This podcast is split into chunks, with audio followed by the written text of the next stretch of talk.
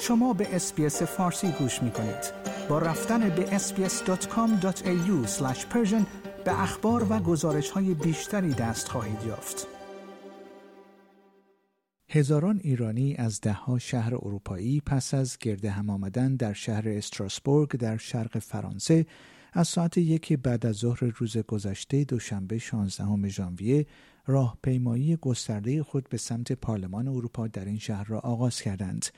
این دومین تجمع بزرگ ایرانیان در چهار ماه اخیر در اروپا پس از رویداد برلین برای ابراز همبستگی با معترضین داخل کشور و همچنین دعوت مقامات اروپا به روی آوردن به تصمیمات جدیتر علیه جمهوری اسلامی است. تظاهر کنندگان از اتحادیه اروپا خواستند تا سپاه پاسداران انقلاب اسلامی را به عنوان یک سازمان تروریستی معرفی کند.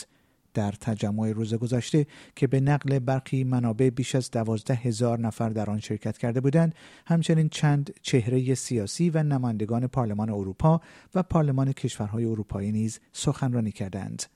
روبرتا متسولا رئیس پارلمان اروپا روز گذشته در هوای بارانی استراسبورگ و در تجمع اعتراضی ایرانیان مقابل پارلمان اروپا گفت باید پاسخی نیرومند و جهانی به جمهوری اسلامی داده شود. او ضمن حمایت از اعتراضات سراسری در ایران به تظاهر کنندگان گفت شما در سمت درست تاریخ ایستاده اید سه ماه پیش نیز حدود 100 هزار ایرانی از اروپا و جهان با فراخان حامد اسماعیلیون نویسنده و سخنگوی انجمن قربانیان هواپیمای ساقط شده اوکراینی در برلین گرد هم جمع شدند. شماری از نمایندگان مجالس کشورهای اروپایی که خود تبار ایرانی دارند از تجمع ایرانیان در استراسبورگ حمایت کرده و ایرانیان را به حضور بیشتر در این رویداد فراخوانده بودند. در استرالیا نیز روز گذشته تعدادی از ایرانیان در شهر سیدنی در حمایت از راهپیمایی گسترده ایرانیان در اروپا در برابر پارلمان ایالت نیو ساوت تجمع کردند. آنها نیز از دولت استرالیا خواستند تا سپاه پاسداران انقلاب اسلامی را در فهرست سازمانهای تروریستی قرار دهد.